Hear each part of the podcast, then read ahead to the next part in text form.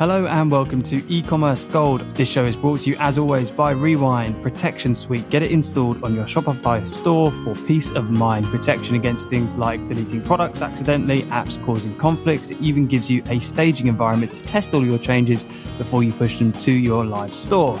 This show is also brought to you by SendLane, the company that is coming after Klaviyo's customers, and for good reason. They have an incredible product. It includes email, SMS, and reviews for free. They have an event coming up. Check out the link in the show notes. It's in San Diego in September. You should go if you're anywhere near. On to today's episode.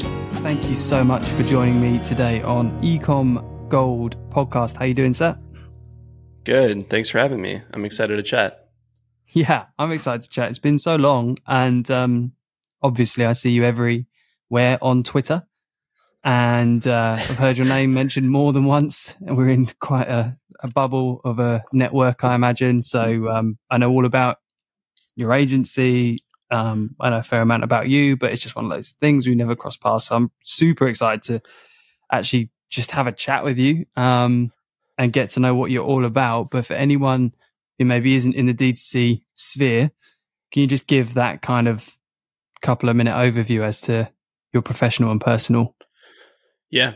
Yeah. So I have been in e-commerce for about 10 years. Um, I actually started a brand when I was in college, um, which got me into all this fun stuff. Uh, so a little bit more about me. I've been basically started a brand when I was 19, ended up getting nailing a job at an agency when I was 19, dropping out of school, dropping out of college, um, to just pursue that full-time role at an agency.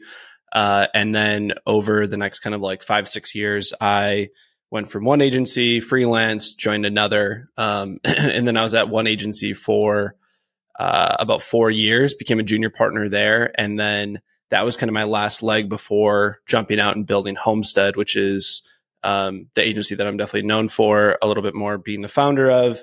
Um, so Homestead, we're a growth marketing agency uh, specializing in paid customer acquisition uh, and retention, so email and SMS. Uh, I started Homestead uh, we're coming up on our four year anniversary here. Uh, so we are currently a team of 50 full time employees. Uh, we've had a lot of growth over the last four years. Um, I actually stepped down as CEO about a year ago. So my business partner Riley took over, uh, and he's been doing an incredible job growing that growing that business, growing the team, helping our clients grow. Uh, but we work with you know any brands from launch brands all the way up to nine figure brands uh, you know, if you if you follow us on Twitter, you probably see our team uh, talking with the Hexclad team a lot. They're a client that's been working with us for for a while now. You know, we work with other cool brands like you know, Brightlands, uh, TRX. Uh, I, I, could name quite a few, um, but uh, that's that's the majority of kind of what got me into kind of where I'm at now, which is on the brand building side of things. So I started um, Homestead with the intention of like if I can really help cultivate a team and builds uh, just like this environment of growth. Hopefully, I can then position that over to actually building my own brands, which is kind of what I did back, you know, back when I was 19. Um, and so over the last two years, I've been slowly starting to build out a portfolio of brands. Um, so we are 100% bootstrapped at the agency on the brand side. We haven't raised any capital. Um, We've gotten a small uh, note that was just debt that we ended up paying off for one of the brands, but um, outside of that, we haven't raised any outside capital for for any of these businesses. But um, so yeah, I bought a notebook company called Public Supply in the very beginning. Uh, that was about two years ago. Uh, we're all like B two B mostly, so selling uh, really high end notebooks to boutiques, uh, and then we we've just started to build out more of like a custom wholesale program. Um, so that's going good. That's a you know a six figure revenue business. That's not a very big business at the end of the day. Um, overall, I've learned a lot from from buying that that business. Um, I bought that off of Micro Acquire or Acquire now. Um, so I, we can talk about that at some point if you want. Uh, I also launched an apparel brand uh, last. Let me think about this. No, two years ago. Um, that has been growing nicely. Um, you know, we did kind of zero to 100k in our first 30 days with that business. Um, and that's been that's been you know scaling steadily. That'll do kind of high seven figures this year in revenue. Um, that apparel brand will, uh, which is really exciting. That'll kind of grow about you know four x year over year. and then um, I've acquired two more two more brands in the last six months. Um, one's in the kind of like home decor space, and the other one is uh, in the like cleaning space. That one's called Frey, um, the laundry detergent brand. So yeah, so building out a portfolio of brands now is kind of my main focus. Uh, I've built out a small team that's separate from the agency. Um, so I have a team of six that's just working on the brands, completely separate from Homestead. Um, and I'm just kind of CEO leading that team as we grow the brands now. Perfect. Lovely and concise. Tons of information in there, though. We have such similar paths. I mean, you wouldn't believe the similarities in our journeys so far. I had an agency for five years. I think the only key difference is you've done a much better job than I did, and uh, I would and have more to bear at the end of it. Um, but for anyone who hasn't run an agency, like feast and famine is the kind of classic term that's used, which is you either have too much work or too little at any given mm. time. So to have 50 employees in an agency, like it's like it's a tremendous amount of pressure. Um, I think we got up to 16 at one point, and and it it's a really difficult business model to get right. And um, from everything that I've seen, you've done such a great job at that, which just gives me every confidence in your ability to take on four brands plus an agency. You know, anyone else looking at this would be like, "You're crazy." I think um, I forget the name, Bamboo Earth, whatever they tried to do with their. Oh yeah, four by four hundred. Four by four hundred, and there was a lot of learnings there. You know, I fair game to anyone who wants to try anything, is my opinion. I think. Have you got any resistance from people saying you should just be focused? I mean, that's the classic, isn't it? You should just focus on one thing, yeah. chase too many things at once. You can't catch them What's what's your response yeah. to that? Well, I mean, I think your your point about earlier about like feast or famine for the agency. So we've been we've been fortunate that we've been um, we've never done an ounce of outbound at the agency. It's all been either referrals or people reaching out to us. I think in agency business, like at the end of the day, really just comes down to the quality of work that you're doing for your clients. Um, and then trying to find ways to, you know, be creative about retaining them, right? Even if that just means like adjusting scope or adjusting, you know, payment terms potentially or adjusting, you know, service offering. Um, yeah, I mean, to get to 50 employees, I never thought we would get that big, to be honest. Like, I, when I remember starting Homestead, I'm like, we're going to be seven, eight, awesome growth marketers. We're going to keep this super lean. Um, but the inbound just kept kind of happening. And then I think over time, you know, the more that people see, oh, wow, they're working with this bigger brand or like they have, you know, seems like they have more awesome people. I think us being on Twitter and a lot of our team being on Twitter has helped us recruit some incredible people. Um, it's, it's definitely been one of those things where like, our team has helped market the agency um, for us, which has been incredible. So, anyways, um, yeah, I think you know, focus is definitely what everyone that kind of pushes back on my thought process of like, can I go from building an agency to building this like holdco brands or even like an individual brand? Um, it's why I stepped down as CEO. To be honest, um, I just knew that I wasn't going to be able to give our clients the time and attention that I wanted to. Um, for that business and, and, team, honestly, to like continue to grow successfully. Uh, I probably spend about, I don't know, three to five hours a week on the agency still. Um, it's mostly just like high level conversations with uh, our leadership team um, and then my business partner, Riley. Um, but yeah, I mean, I think, you know, we are fortunate that we've you know been through the ups and downswings of D2C, and we've we've learned a lot over the, even just the last two years um, that have positioned us to do kind of this like holdco model a little bit differently, right? So, you know, looking back even two years ago, uh, four by four hundred, you mentioned them as an example. They had I think three or four brands. Um, they were struggling to gain traction for three. They found traction for one. They basically, you know, sold off three, kept one, and are just doubling down on Bamboo Earth um, which is run by Dave, uh, who's an incredible, very, very smart, talented marketer, um, and just great operator. But for us, you know, with the ability to do multiple, it just really comes down to the fact that like we've learned how to run profitable customer acquisition at the agency, and we've been able to do that in like four different categories over here. Um, we've also like kept the team super, super lean um, on the brand side. Um, I know like over at, you know, 4x400, their team was quite a bit bigger when they had those four brands than where we're at now with four brands. Um, so I think that has a lot to do with it too, right? When you run a really lean team, um, you can kind of push a little bit harder and take some bigger risks. So, um, but to the point about focus, I don't know. I think like one brand, four brands, maybe even more coming up. For us, it's more about like, can we gain traction? Can we hit a million dollars a month in revenue? Um, and until we kind of know that that's a hard yes or a hard no, uh, we're just going to keep, you know, either launching more, buying more. Um, and then the plan is if we really can't gain enough traction to hit a million a month in revenue, we'll either sell that business, liquidate it, or, you know, just foreclose it if it just doesn't shake out at the end of the day. But, um, right now, you know, we're taking a lot of bets. This year is kind of about taking a bunch of bets. Um, after acquiring a couple more brands and we'll have a really good understanding by I think end of Q4 of like how many of these brands can actually hit that kind of million a month revenue pace uh, versus not. And then the plan is, like I said, to either sell or foreclose on the ones that aren't working out. So it is a asymmetric bet, spread betting to try and find a winner to take further. That's yeah, and I think like each each one that we like buy or acquire or start, we like learn more and more and more, right? So like the first one was this notebook company, right? It was a micro acquire. Um, I've shared these numbers publicly before, but it was, you know, for sale for 150 grand. I bought it with cash. It was the dumbest thing I could have ever done, right? Like the agency was going good.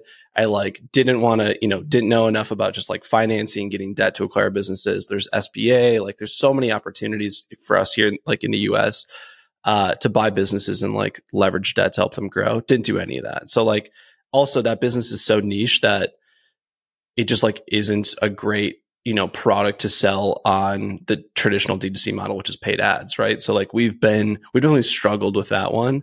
Um, we're, we're a B Corp, so we like donate funds at the end of the year to buy school supplies for for kids, which is honestly the main reason why we still have it. Um, if it didn't have that kind of giving portion to it, I definitely would have sold it or tried to like get rid of it by now. Um, but like that one was just like way too small of a market. We can't run ads like that are, are effective. People don't just like buy $16 notebooks off of ads. It's not like an impulse purchase thing. Um, so that one we learned a lot on the the apparel brand. I, I, feel like we took a lot of the learnings just from the agency to try and apply there. We kept the SKU count really low. Um, we were able to run it, you know, definitely really broad. It's a product that any consumer can can use, um, and you know we leverage that into buying this like home decor brand one thing there again like made the mistake that's like a little bit more niche i think like that brand will like potentially max out at like five or six million in annual revenue um i could be wrong but um that one definitely like we shot again a little bit too small like the market for that product is just smaller um and then Frey, which I feel like is honestly been our best acquisition to date. Um, laundry detergent. Everyone uses it. Um, it's a great, you know, product. It solves a problem. Um, right now we're selling, you know, a product that, you know, reduces and removes the idea of like having plastic. It, you know, it's really light. It ships, it ships, you know, the cost of shipping is really low. Um, there's a subscription element to it. So like repeat purchase and LTV are just like built into it. Um, we can run broad ads. Like it, it just like kind of checks all the boxes. Our margins are great on it. Like we've continued to like learn a little bit more and more and more. So I think, yeah, asymmetric bet, we keep taking more bets. And I think like each one is like getting a little bit better over time. If you had to give a kind of doctor's report or a nurse's report on the health of each of those companies you just mentioned, good health, yep. bad health, life support, or, you know, peak peak performance, where would you could you just go through each one and give us an update as to where you would yeah put each one? Totally. So public supply notebook company, um, it's like hanging in there. What I would say. So we have plenty of inventory now. We're rolling out on um, a few marketplaces, like for wholesale. Um, I definitely wouldn't buy something as niche as that business. Um, we tried to crack like uh, wholesale and um, Faire, basically trying to get like uh, stores to buy through our Faire account it, has been hard. Like B two B is tough. Um, so that one's like hanging in there, not really like booming. Like I said, it's a six figure business this year. Um, apparel brand like on the way up. I, very very healthy. Um, that one, um, so last year we did 1.4 million in revenue. Uh, the year prior we only had like three months. So we did about 300k the first like technically year in the first three months. 1.4 last year. I mean, we're pacing. We should probably do close to like six to seven million this year um, for that one. Um, that one's going really, really well. Um, margins are decent. Uh, consumers are loving the product. You know, things are looking good there. Um, th- that one, like, we can talk about this later. We can talk about this now if you want, but basically trying to find a way to 4x our inventory buys. Uh, it's more like five or 6x our inventory buys last year to this year. Um, was like a massive challenge because I'm like, okay, we definitely have product market fit. We're acquiring customers profitably. How do we like, how do we like now go and scale this uh, without raising any funds or like you know losing any equity uh, for any raise, right? Um, and so one thing that I did, I'll, I'll just break it down right now, is uh, so we manufacture the products for the apparel in the U.S., um, which our costs are definitely a bit higher than if we made them offshore or anything like that. Um, but the, the trickiest part is like the raw materials that we use is like 50% of our cogs. Like that's kind of what makes our product really special is like the actual materials that we use for the apparel. Um, so because that makes up 50% of our cogs, so then think like, oh, we have to go buy five to six times more raw materials this year to actually produce the products to, to grow by that much. Um, so what I ended up doing is I got our manufacturer to place a PO with our company for the raw materials where normally like they would, you know, buy the raw materials themselves to make the product. So I was the then buyer and importer of these raw, this raw material. And I took that to a bank and basically said, Hey, I have a PO from my manufacturer for, you know, seven figures of this raw material. Um, can you lend me money to then buy this raw material? Which then that was kind of like our like debt facilitator to then go and so smart. yeah. So that allowed us to basically cover 50% of our cogs, which is all, you know, you know, the majority of it, um, upfront through debt. Um, so yeah, so we've been importing our own raw materials this year, which has been going smoothly. It's funny, like we also like by doing that, we like kicked out a broker, which then c- brought our cogs down slightly too. So, um, anyways, that that's been a big win for that brand. Um, and like I said, that one should be should be a rocket ship this year. So that apparel brand's healthy. Um, home decor brand, we're in retail, so that's been my first experience with retail. So uh, we are in um, Bass Pro and Cabela's. If you're familiar, have ever heard of those in, in the states? Basically, it's all like outdoor hunting, fishing um, type of type of stuff, um, and that's been really interesting, right? So, same kind of thing there, right? So, like Bass Pro Cabela's will, is starting to place POs. We just got like a commitment for twenty thousand units for like Q th- or Q4, Q1. Um, now I'm trying to like take those, learn how to go take those and shop those around to banks to go get debt, to go buy the inventory to make sure we can like have the inventory for that, which then covers inventory for retail and inventory for D2C and Amazon. So uh, that one I'd say is like generally healthy. Um, uh, you know, it's definitely a game of can we 4x inventory year over year again? Like that's kind of like the, the tough spot. These are all growing businesses, but to finance inventory with just debt and trying to you know find the, the cheapest cash is like a lot of work.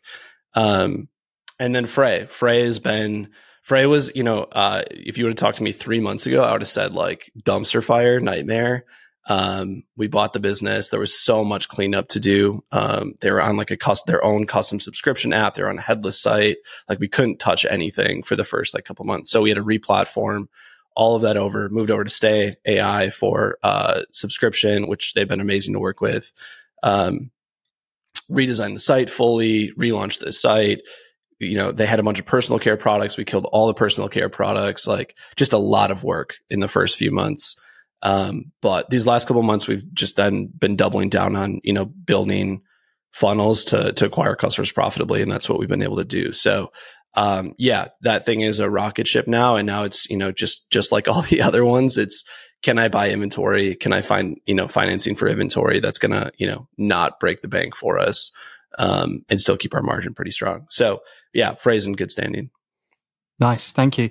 So let's, let's double down on the inventory financing piece because a lot's changed since the days of Phil Knight shopping around blue ribbon at the banks and trying to secure yeah some capital that way. But it sounds like you're sort of going back to that mode of capital acquisition uh, and going going to these high street banks. I guess they're high street banks Um, you just walk us through like what your strategy's been there.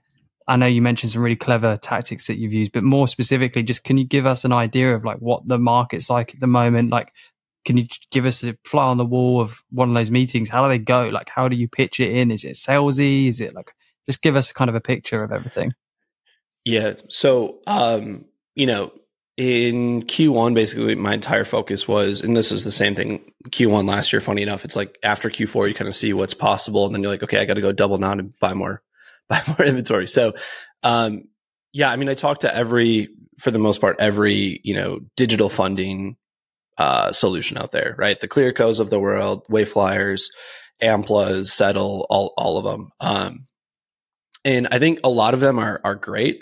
But since you know uh, they've seen so many brands, uh, you know, go bankrupt, foreclose, they've lost a lot of money. A lot of these kind of fintech companies, um, and because of that, they've really tightened up their you know restraints of like who they're willing to fund and the terms that they're willing to fund for. Right. So if you're a brand doing less than I don't know 150 200k usd uh, a month it's going to be hard to like go get decent terms and enough money from one of those partners um, that's going to be worth it right? I mean like shopify capital is incredible um, it's super fast super easy but their terms are terrible right? I mean like you're going to pay an extremely expensive fee for just utilizing you know 10 15 grand right that you pull at a time um, so I, yeah, went to more of a traditional bank route.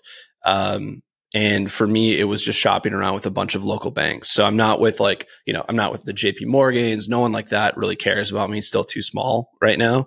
Um, but yeah, I went and shopped with a bunch of local banks and basically try to figure out what's all out there. Right. So in the US, um, there's a bunch of awesome programs with, um, the SBA, which I haven't taken advantage of yet, but, um, the majority of what we've been doing is like a revolver, they call them, or just like a rolling line of credit, um, or just even like an, an, inventory buy loan, right? Where like all that it's used for is, you know, I've got four or five months to utilize the capital, you know, buy the inventory and then owe, owe the bank back. Um, in terms have been pretty good, right? I mean, like prime plus half a percent, prime, prime plus 1. So we're talking, you know, eight, 8% uh, interest, which is not great, but um, at the end of the day, they've been able to lend significantly more than all of the fintech companies out there. Um, and like I said, with like the apparel brand, you know, you kind of have to get a little bit scrappy and like think through what kind of clever ways can I do this where they might be able to lend me more money. Um, so I think that's that's the big thing. A lot of it comes down to then just having like super tight financials, right? So like if you're a small ecom brand, having a good bookkeeper, um, and really staying on top of that, I feel like is is the key. Um, being able to pull all of your, you know, your P and Ls, your balance sheets, having like a really robust, you know, forecast where it's like this is what we've been doing. Here's what we're expecting to do. Um, you, you kind of need all those pieces, right? So I think the local bank is a great option um, if you can find a partner. To me, I shopped around I don't know maybe six seven banks here um, and tried one you know they got me decent a, decent rate a decent amount and then shop basically leverage that into another deal to get an even bigger line of credit. So a lot of it just comes down to just like staying persistent about it too. Hey me checking in. Hope you are enjoying the episode so far it's brought to you by SendLane. We've already spoken about why you should be considering moving to SendLane if you're doing email, SMS, or reviews. Reviews are free with SendLane, just so you know. Um, but they have a commerce roundtable in San Diego on the 18th and 19th of September. So please do go and register if you're in the area or if you can make the trip.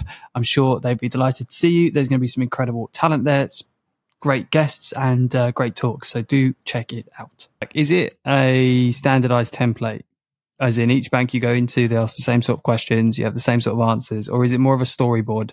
Are you painting a picture for them and trying to like sell them on the idea of why they should give you some money? That's the first part. And the second part of the question is when they offer you it, is there obviously you have your terms, you have the interest, you have the amount. Is there any other expectations that are maybe like read between the lines expectations? Like, okay, please make sure you have this much always in the bank, or please make sure you do these three, three or four things. Is there anything like baggage attached to the deal?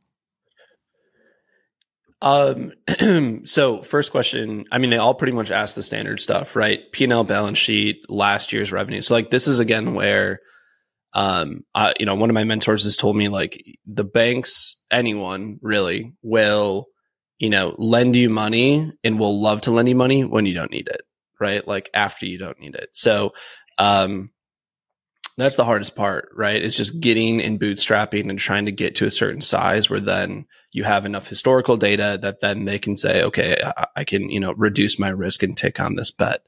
Um, but yeah, I mean, so they're asking for pretty much all the same thing, right? You know, they love to see, you know, last year's as many years of of, of information as possible and financials as, as you can give them. Um, if you don't have that, you don't have that, right? And then that's where the you know the storytelling really comes in. So for me, for like you know the apparel brands, um, to get that kind of like finessed financing to buy the raw materials and all that kind of stuff, that was a big storytelling piece, right? I mean, like having the agency talking to them about the brands that we work with there, talking to them about you know the traction that we have and how you know we were able to scale so quickly in the first 30 days and it's just been an inventory constraint ever since um, i think the other big thing too there is just like being very very clear with them and ha- allowing them to have some kind of like sub terms in the agreement where like for mine it's just as like just for inventory. So for my like rolling line of credits they do the wiring like the wire transfers to the manufacturer um, so I actually don't like have my hands on all those funds, right? So it, it's not like I'm going to go get, you know, whatever, a half a million dollars, uh, line of credit. And then I'm going to just pull 200k and just like take it as a draw for like salary, right? Um, that's, that's the other big piece. So I think like the other side of it too is just like getting to know them um, as much as possible um, and just like personally getting to know them. Like i've sent you know my products to like our bankers that they can like you know have some themselves right? Stuff like that right? They love free shit like that. So i think anything like that that you can do to get them more bought into the long term um, one other like approach that i had which i didn't need to do is i was planning to just run um, ads in my my hometown here um, and just like pummel ads in my hometown like the week leading up to me having a bank conversation because my thought was like okay the chances that they see these ads is going to go up a lot higher. They're going to see it and then i'm going to come in and talk about it. So um, i didn't need to do that but like that was kind of in my back pocket if i wasn't able to secure the funds that i needed. Um, yeah i mean again it's just like doing what you can right? When you're trying to bootstrap you're trying to grow a brand like having the financials to buy the inventory honestly is probably the hardest part if you found product market fit. So um, yeah that's that's kind of been my approach so far. Yeah that reminds me of i don't know how long you've been in the ad game. Uh, we're guessing as long as me if not longer. I remember you mentioned on another podcast that you've been in the world of magento so i also share your pain there and that tells me how uh, how long you've been in the game. Some people are still using yep. that thing. Um, so yeah, I I remember a time where you used to be able to use Facebook uh, numbers at the end of people's profile to identify their profile. And then for events, for example, we used to work with B2B clients running Facebook ads. And they'd have silly amounts allocated to stands at events. And we'd say, right, give us all of that budget. Don't do your stand.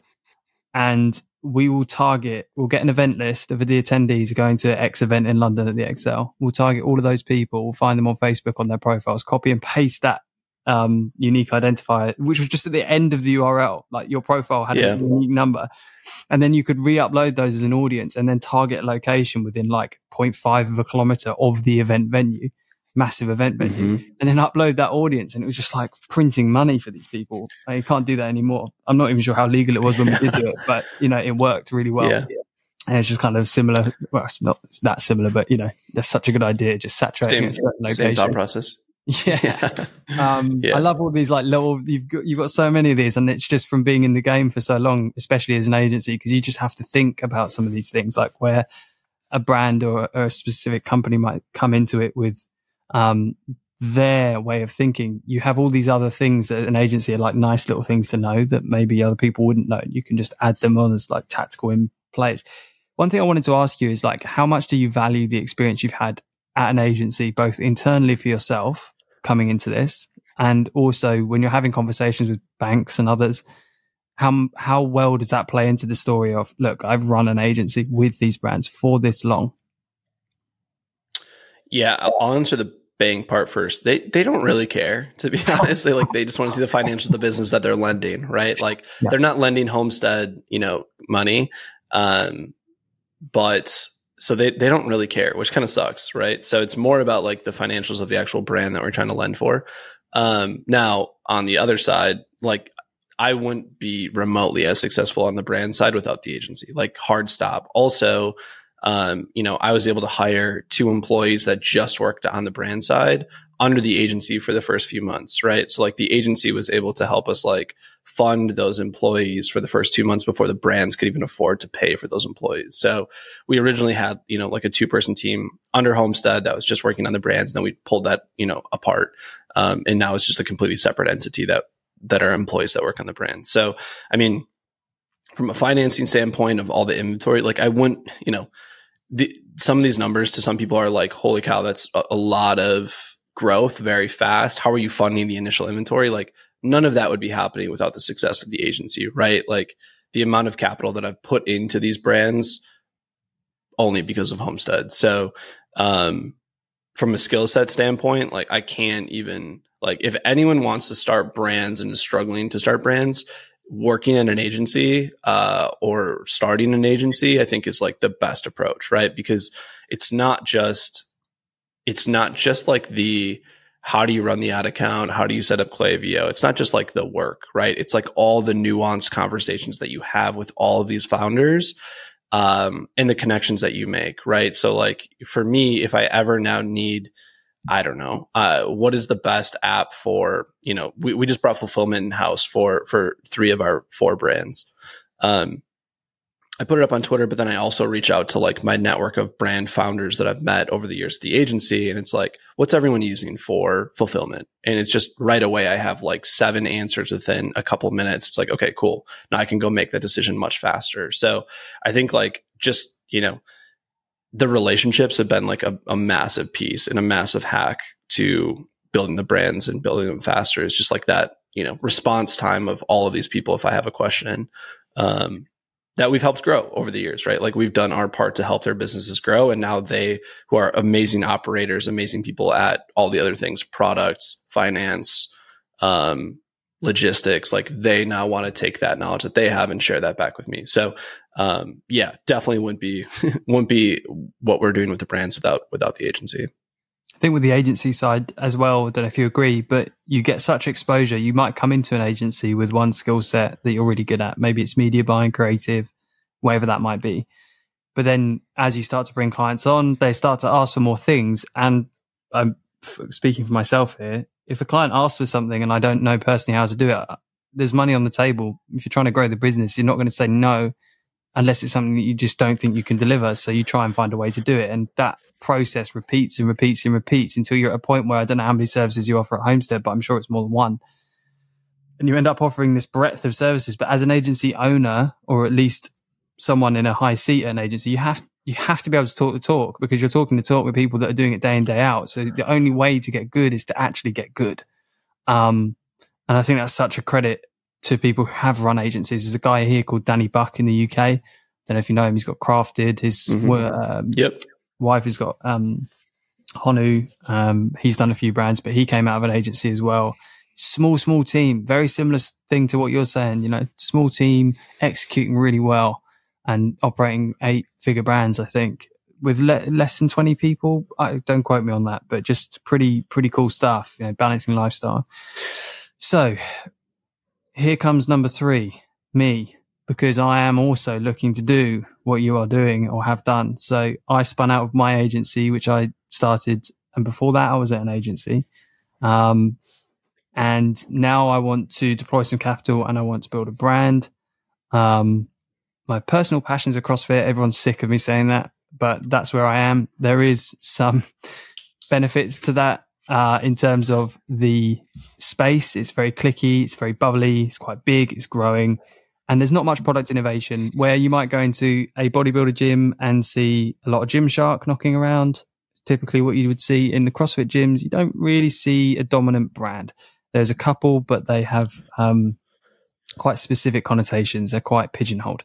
Anyway, I thought what would be fun to finish out this conversation would be for you to give me some kind of uh, play on how I can grow this business from zero to 100. I will answer any questions and I'll give you some information up front.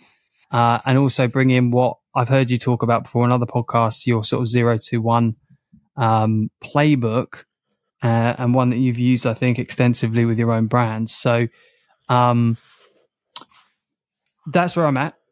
I don't know how this cool. is going to go, but we'll see how yeah, it goes.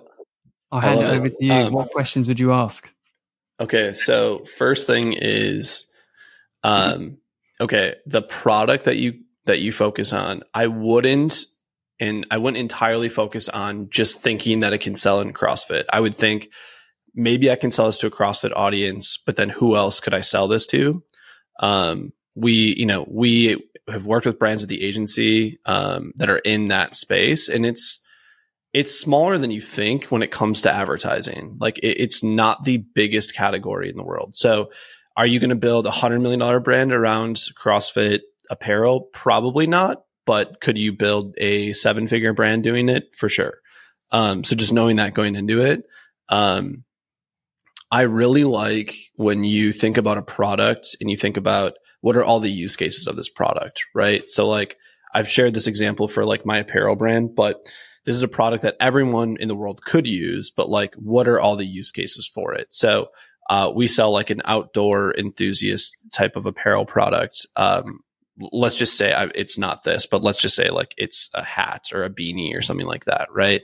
Um, who could all use a beanie? Could you know CrossFitters wear this beanie in the winter if they're working out outside? I mean, like probably not, but like could a runner wear it outside? Could a um, you know someone that's into like hunting or fishing wear this outside? Right? Like what else could you know what other categories or what other use cases could you sell that product for? Um, I think I think finding a product that solves a problem will always sell better than just a brand. I mean, there's been, you know, the Gymsharks of the world, there's like Young LA, there's a bunch of brands that have, have made it work, right? Um, I just feel like if you can create a product that actually solves a problem that could be used for multiple use cases, um, it could be could be great. So like one, I mean, this is just like super random, but I was just scrolling. I think I was on YouTube Shorts or something like that, and there's a guy that was just doing like I don't even know ten thousand pull ups over the course of like a week or something like that, and he was using like these sponges that you would use in like your kitchen for like cleaning dishes to like hold over the pull up bars, like he wouldn't get, um, you know, blisters or anything like that, right? So something like that is like such a simple product um, that anyone that's in the workout space that wants to do pull-ups could use. I mean, it might be perfect for CrossFitters because they're trying to do muscle ups and stuff like that, right? But it solves a problem, and it's such a simple product. You could your margins would probably be great on it if you actually like sold these like pull-up sponges. I don't know. Like this is just an idea that like came to my mind this can morning. I, can but, I like, show you what a pull-up sponge looks like in real life? Hang on, give me two seconds, everyone. It's unlikely during this conversation that something on your store will break. Someone will delete something, but it can happen. So please install Rewind and you can listen to the rest of this episode without having to worry. Is this your product? This is one of them. This is one of them. These are pull-up sponges. Oh my god! I might have You've to. Gotta be kidding me! Pull-up sponges. Uh, nice. That is wild, dude. Neoprene on the back for comfort on the wrist. Nice. There's a lot of innovation going on. Like this is split sewed, and there's some interesting stuff going on. But yeah, this is our latest sample of pull-up sponges. I like it. Amazing, it. dude. Yeah, that's wild. So, anyways, so right, like it could be great for CrossFit, but obviously, like anyone that's working out can use it, right? Anyone that has a home gym, whatever, right? So, I think like just not not niching yourself down too much, but making products that solve problems. So, like you're already headed in that right direction, right? I think that would be that was just my first bit on like product is just like trying not to niche down so hard and thinking like, can I expand from here? Mm-hmm. Um, because again, like the way that the you know as you know meta's like algorithm and everything is working now the ability to run broad and use like creative to like find your customers is like what's working best. So trying to think of products that you can run a little bit more broad versus just being like okay can i run this to a crossfit interest audience that is probably going to convert well but how much scale will i get out of that? Here's the fundamental question that i get. So i've got limited capital. Everyone's got limited capital but i've got a limited capital going into this right? Um so something like that that I just showed uh, the grips. Is a, a one dominant player in the space. Not much, you know. There's, there's there's two or three. Anyway, the point being is that they're they're fairly high margin, easy to sell products. The idea being is that you know, do you try and find a hero product and then match that to a niche audience and scale off that into other products and diversify? That was one option. Or do you do more of your approach, which is find something that's got a much bigger TAM and then try and find ways to tailor it to specific audiences and tap on doors, hope one opens and then double down. It may be in rock climbing and you're like, fuck, I didn't expect that, but hey, I'm here to make money. Um, so also, I can just give you, so like the apparel brand, for example, was the, the, the second thing, right? So like I was running this like individual product to runners, hikers, uh, and then we tried hunting as an audience and it just clicked. And like I never would have thought hunters would have loved my product. Um, but it just smashed. And we're like, okay, well, we're just going to double down on that for now. And then since then, we've been able to expand back out to hiking and other, you know, running and cycling and other categories. Um, but I think just like having the ability to test all of those in the very beginning, um, just gives you more opportunity, right? Because you don't know, right? I mean, like there's, you know, I, am seeing online here, like I just searched what you were, what, what, you were posting. There's other brands that sell products like that. I mean, it's mm-hmm. not like that is like this completely brand new thing that's never existed before. You're making modifications to it. You're still solving the problem. Um, yeah, I mean, I think like having the opportunity to test other like use cases is the way that I describe it. Use cases, markets, whatever you want to say. Um, I think gives you a better chance of winning because now you're not just limited to one audience that might be like, you know, already bought into Rogue Fitness's, you know, solution for it or something mm-hmm. like that. Makes a lot of sense. So that's one product and, and apparel is the, the next. And I've spent a lot of time thinking about innovation, um, not necessarily material innovation, a bit like you've invested in, but more in feature function innovation, specifically to do with, you know, what can be done with the apparel that you're wearing beyond how it looks and beyond how it feels, you know, functionally, which is important in certain arenas. Um, I feel like the reason why I did that was to give me something to talk about primarily, to give me something to demo that's different, that stands out and gives people a reason to actually go, ah, I wonder why, or uh, it's worth a try, or at least I'll look at it. That's why I did it. Um, and also because I thought it, you know, would be quite handy. Um, were you profitable? So one of my biggest fears is, is placing that initial order, right? Because because it's an innovation in well, it's a way. Every factory I've spoken to is says just simplify. It. It's your first product, simplify. Just take, just do this instead. You know, they just they just want to print what they normally print. I want them to do something a bit more custom. I can get that to be done. The MOQs are higher, so investing in that first run and getting those you know first products with your apparel brand, were you pretty much profitable straight away when you're running ads? We it took us about 30 days um, to crack a profitable new customer acquisition. Um, but in those 30 days, again, we t- had the ability to test all those different audiences, right? Um, most of them weren't, and then one of them started to stand out, and then we doubled down on the one that was standing out. Now, for you, it's more of like if you're going to pick one product to go to market with, it's got mas- mostly one use case. Then it's more about just like positioning, right? What are what are the you know what are the ways that I can sell this product? Is it is it just about you know the aesthetic that annoys people? Is it that you know that they actually will get stronger using it? Right? It's like what are all the benefits that they can gain by using this product, and your your go to market is going to be more about testing all of those unique benefits and seeing what resonates best. Where for me, it wasn't even necessarily benefit leading first. It was more use case first. And then we like double down on benefit from there. Um, now, as far as like MOQs, were we profitable? Um, I mean, I, I was pretty sure because of our margins, because of just our experience at the agency that we could crack it. So like the first PO that I placed was, I think like 50 grand, which is a pretty big bet. Um, not massive, but like big enough that it was like, okay, if this doesn't work out, that's going to sting. Um, and I, I, think my, my own, how many, how many, um, product types was that? Not, not, um, colors and sizes, but how many actual individual products was that PO against? One. One. Oh shit. Yeah. That's a huge yeah. bet. That's a huge yeah. bet.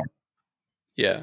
But there were variants, right? So like different yeah. color sizes, things. Um, but one product, yeah. Um, yeah, I mean, it was a big bet, but I think like the thing is, is I knew that there was a bunch of things that it solved. Like there was a bunch of benefits that I could I could position, and there were a bunch of potential use cases for the product. So it's like, okay, you know, I might have twenty potential shots at this. One of them should work out, and if one of them doesn't work out, then maybe I should stick to the agency and not go down the brand route. Um, but yeah, I mean, I think for you, I think um, sim- simple is better. I mean, like just honestly, I would always tell anyone to do that. So like starting with one product. I mean, there's nothing wrong with also just like pushing through th- you know not even a thousand five hundred unit PO and selling out and being done with it. Because the thing is, it's only like 500 people, right, or less than 500 people that bought. Um, it's not a big. That's not a big amount. Of, that's not a large amount of people that they're going to be like upset that you're sold out then for three months while you restock, right? Mm-hmm. Um, I think people are always like, "Oh, I don't want to sell out." If you sell out, that's great. Like, if anything, that's just going to build like the idea of like fear of missing out for the people that maybe bought or told their friend about it and you're sold out. If they go buy a competitor, so be it. Like there's always opportunity to like sell to more people. So, um, yeah, I mean, I would keep it simple as possible. I would keep like variants as simple as possible. Like the, the product you showed me, I'd probably stick with just one. I don't know if I'd go with multiple colors, anything like that. I would just stick with one. Um, because at the end of the day, like I would rather have my time and energy not worried about like for us like we had you know two colors with our with our apparel product and then three sizes. So we had six skus total mm-hmm. one product. But like if i could have just went with three i probably just would have went with three. Like i think I, we would have figured it out just as easily with with you know three skus versus six like one color versus two. Um yeah. My question next is then um definitely keeping the variance variance low, mainly because of cost, but also because yeah, I don't know what people want. My next question is how many types of product? Because like you've just seen, you've got some grips there. Um, I've got some shorts, I've got a t-shirt, and then what I've done in order to take advantage and try and increase the AOV, in order to try and build out some bundles and and just try and get as profitable as, pur- as possible in that first purchase, uh, but also as a potential way to acquire customers with advertising more cheaply is I've got some loss leaders built in. So things that are trending at the moment, like um, those big cups, whatever they're called, 40 ounce cups or whatever they are. Um, they're big in the US. They're not big in the UK yet, but they're trending in the right direction. So I've just stuck the branding on that. I'll sell them lower than market rate. And that gets someone on the site who I can then hopefully upsell the other products to as a test. Um, but launching straight out of the gate, would you say just do one or two products really, really well and focus on that. Build landers, listicles, and just drive and through uh, through sales of those. Or, like I said, five or six products. Maybe two of them are loss leaders to get people in the door, uh, and then try and you know upsell them, um, and just have a bit more of a comprehensive offering with the aim of increasing that AOV and and trying to get some more profitability or acquire a customer a little bit cheaper? What what would what route would you advise? I mean, I would do the grips and the bottle, and that's it. I think like the shorts and the shirt, like how many other apparel brands are there out there? If if you're trying to sell your hero product, what's the chance that you upsell a shirt or uh, a pair of shorts? Probably like you know five to ten percent of transactions, you'd maybe add in another product like that. Um, if you feel like there's opportunity with the bottle concept, like go with both of those, right? I build out funnels for both of them individually, um, and then a bundle bundle them together, um, or use them as like a cross sell upsell and checkout. Where if you're just pushing the grips, then push the bottle in, in the checkout upsell or post purchase upsell. If you're pushing the bottle, push the bottle first, and then use the grips as like your your other one. I think like trying to go with too many products. I mean, I think I could be wrong, but like it feels like the apparel part of it um, is less of a solution to the market.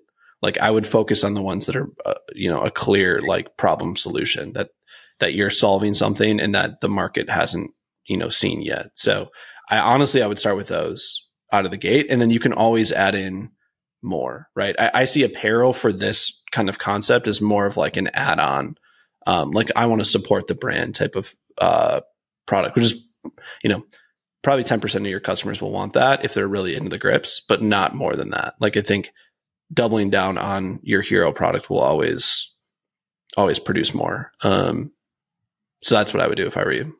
Makes it cheaper as well. So good advice there. All right. In terms of um, how long have we got here? Oh, one minute. Okay, one minute power minute. how do I get to hundred grand? how do you get to hundred grand? Um, yeah. Okay, so listicle. You have to run listicles if you're driving cold traffic. Like, there's if you don't run, you know, static images uh, or videos to a listicle before a product page, like you're missing out. I can tell you without a doubt that if you do that on like a super simple build out, um, it'll perform better than driving traffic to a PDP all day, hard stop. Um, so there's that. Um, now, from an ad standpoint, I love static images. I think you can come up with some like really good concepts there. Um, it's the best and easiest way to test angles and hooks and like value props in those static images versus trying to produce really, really good videos. Uh, usually we'll start with static images. And then if we find some winners there, then we'll turn those into videos or hooks and videos and then double down on videos. You'll always get more scale out of videos than you will on images, but um, I think images are the way to start, just static images. Um, from a site standpoint, um, this is where give me, like give me, I've give me a quick insight on product photography, would you? Product photography. Where do I go with that? Um so you're going to want like use case specific stuff. So like honestly, okay, so I would probably spend a very small budget on hiring someone that knows what they're doing to come and shoot in in use case like photos. Um, you're going to want those for email. You're going to want those for your site. Um, you're going to want those for then using text overlays on ads. Um, I'd probably spend a little bit of money there, um, not a ton, but a little bit, maybe like a grand. Um, and from that, then, I mean, the majority of it then, and this is the hardest thing about launch brands, it, like you have no social proof. So if I were you, if I were to do anything, I don't know how many units you're going to order, but let's say you order 500 or 1000 units to start. I'd put, I'd put 25 to 50 of those units aside to send to people, uh, who can, who can be friends, who can order it from your site for free. Um, or even just like at cost plus shipping um, and have them leave a review and have them post a photo review. Like without a doubt, if you can have them do that just prior to even launching any ads, you, your site will perform much better. As soon as you're trying to drive cold traffic to a brand that no one's ever seen before, that you don't have any followers, you have no social proof, like from the ad perspective to the landing page to the site, like having reviews is just a, a non-negotiable. So I would do that first. Um, that's a really good point on the social side. Is it worth trying to build up the social accounts before I launch the brand? Uh, just by putting out content that's relevant and people that people like and mass consumed just to get followers and then wiping all of that content off, renaming it and then just chucking the brand up. I wouldn't worry about Instagram followers. I, there's no correlation Instagram followers to revenue. We've never seen it ever before. I mean, we have brands that are doing nine figures in revenue that have 10k followers, right? Like, it just it, there's no relation. Um, I think TikTok is a really interesting platform. I think like we've been starting to play with it a little bit more um, for one of our brands, uh, hiring a creator to post videos about the product. I think you probably do that next. I think you kind of need to nail down the value props, nail down the positioning first, and I think you can do that with paid. Um, and you'll learn that a little bit quicker than just like having people post content on TikTok about it. But um, I wouldn't worry too much about it, to be honest. I would just make sure the pages look like fully like it's a real business. Make sure like, you know, there's content on it that, you know, the bios are right, the links are right, you know, on your Facebook pages, on your Instagram pages. Like, yeah, just make sure like it looks polished. That's all I would say. Um, yeah, I wouldn't worry too much about that, to be honest. If you, especially if like with your background is paid as well, I mean, like for us, we didn't care about that at all. It was like get some photos up that were lifestyle photos of the products on the Instagram pages, on the Facebook pages, and then go run ads. It doesn't really matter from there. You can definitely go zero to 100K without like any followers. Minimum margins. Um, okay, margin or like margin with the product landed at the customer's door. Two separate things, but both very important to think about, right? so, take, like, take out uh, delivery for now. Okay, take out delivery. I like 80% margin um, plus. Um, so, you know, whatever product costs you 10, you sell it for 50. Um, I, that's pretty ideal. Um, again, then cost of delivery is a huge component, right?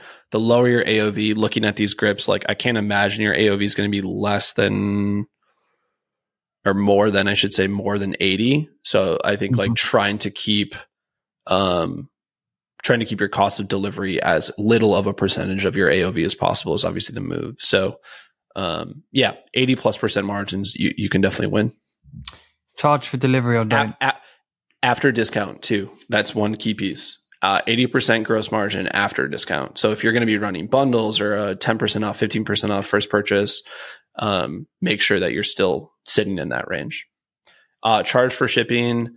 Um, it's a great way to push AOV up. I would definitely test it. Um, I don't know if you've used the app or are familiar with Intelligems, but we've been using that constantly. I would, without a doubt, when you go to launch, install that and be testing pricing of product um, so let's say like your grips, you know, you were thinking of going to market at like 50. I would test 39, 49, 50, 54, 59 with Intelligems. And I would also run an A B test where you're charging for shipping, not charging for shipping with a, with a threshold. Cause within like 30 days, you'll learn pretty quickly which one of those is going to stand out. Price testing product is honestly like people don't do it enough on launch. Like that's, that's what's allowed us to unlock Frey, to be honest, is like we price tested bundles, um, and we were able to get AOV at a spot and price point at a spot where conversion rate, AOV, everything like lined up. Um, that's huge. Logistics. I know you do it yourself. I think I've got a hunch that you literally did that just so you could build your own gym. I'm not sure. Um, if that wasn't yep. the case, um, would you suggest initially using a 3PL? Now, bear in mind, my initial market is the UK, and the UK is a fraction of the size of the US. Um, I think you should ship orders yourself. I think as long as like your cost to deliver the product, like here in the US, we have like the US Postal Service. It's the cheapest way to ship products that are lightweight. Um, so I can't go to 3PL and get a, a cheaper shipment actually if we use the US Postal Service. Like it is that is a flat fee across no matter who you are. Um, so I think depending on what your cost of delivery is, that would be my leading indicator it, you know, if it's a thousand orders, you can get those out. Like that's honestly like that's kind of fun. Like for us on all the launch brands, we'll always do handwritten notes to all the customers.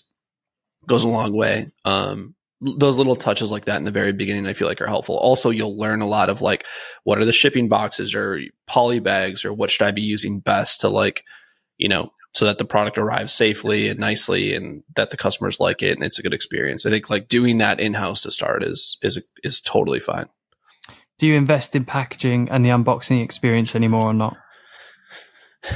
Um, so the first, these first few brands, no. I mean, like not in the very beginning, just straight white poly bags for the apparel. Uh, we did like a custom insert, like a thank you card, um, with then a handwritten note for the first, like, I don't know, 10,000 orders. Um, I think that goes a longer way than like a custom bag, custom box. Like if you can put a little note in there that's from you, um, I think that goes farther than like having all of that stuff super dialed. Um, I don't think it's absolutely necessary. No. How do you put in a stop loss? When do you know when to say this isn't working? It's a good question. I mean, I think that's just not over indexing on your first PO. Like I said earlier, like being okay selling out, I think is totally fine. So um, be comfortable with like the amount that you're going to put in that you might not get it all back. Like honestly, that's it. Um, I think like let's say you put in a PO for a thousand units of a product. Um, if you can't sell through those thousand units in six months, there's probably something that's not working, right? Like you should be able to sell through those thousand units, um, hopefully in like 90 days or less. Um, but I would say six months runway, thousand units is like a good starting point. Hard to say based on AOV, but that's kind of where that's a rough number that I can throw your way. Final question is if Facebook, if we're having this exact conversation, but Facebook was not a thing, didn't exist, what would your first channel advice be? Where should I go?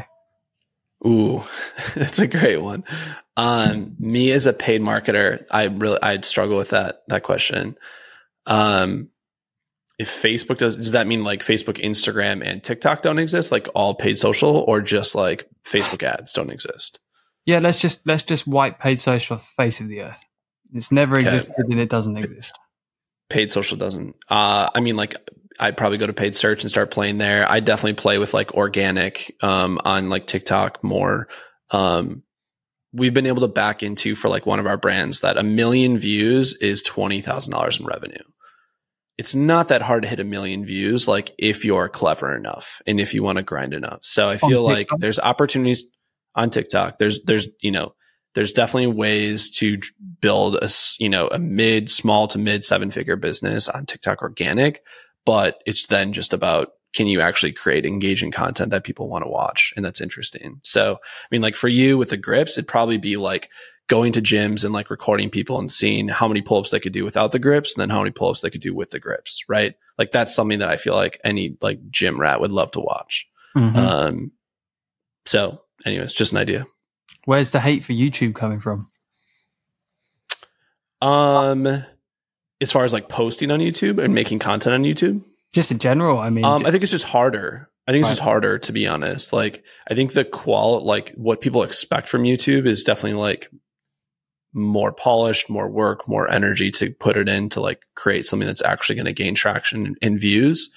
Um, shorts can definitely work. We haven't seen the revenue correlation from shorts to e-commerce revenue that we have from TikTok views to to you know D2C revenue. Um, so that's why I'm kind of mentioning that. Um, yeah, and also just YouTube isn't really something that I've really ever specialized in personally. So hard to say. I'm sure it can work for some brands, but for for us, we haven't really doubled down on that yet. And here's my actual final final question: What should I have asked you that you think is very valuable? Some piece of information that you know about that people you know who listen to this will be like, "Holy shit!" Uh, and I didn't ask you because I'm a, a, terrible host. What what what, what should I have asked? Um, it's a good question. I I think people give up on like um just like funnel hacking in D2C. I think like they build their website and then they try some landing pages and then they try to win it all with like ads. Um I think that like price testing, like I mentioned with IntelliGems, is massive. I think offer testing is massive um, adjusting website CRO. Like there's, you know, there's a couple people on Twitter like audits. I don't know if you f- followed them. They're like a CRO yeah. agency that designs really, really good. Honestly, all you need to do is go to their Twitter page, go to their media, which is just all the images of their before and after, scrape every single one of them, put them in a Figma file, and then scrape your site and then just compare and contrast. There's probably a lot of things that you can improve on your website by just doing that. Um, and then the funnel hacking stuff. I mean, like brands that refuse to test new offers are brands that aren't going to win forever. Like offers is such a key component of this. Um, they just need everyone needs to always be testing new offers, in my opinion. Um, and again, it's might it might just be can I get a little bit more contribution margin out of it at the end of the day? Like if I increase my prices by 10% and then offer an additional 5% off discount beyond what I was, is there is there an extra $3 I can put to the bottom line for every order? Like there's stuff like that that I feel like not enough brands um, they kind of give up on that. So like for us, um, that's kind of our secret sauce is we'll never give up on that stuff, um, and I think that's why we'll we'll win uh, in our in our categories. All right, man. Appreciate your time. What an interesting chat, and uh, I hope you got some valuable information from that. I certainly did, and we will see you next week. This show, as always, is brought to you by Rewind and SendLane.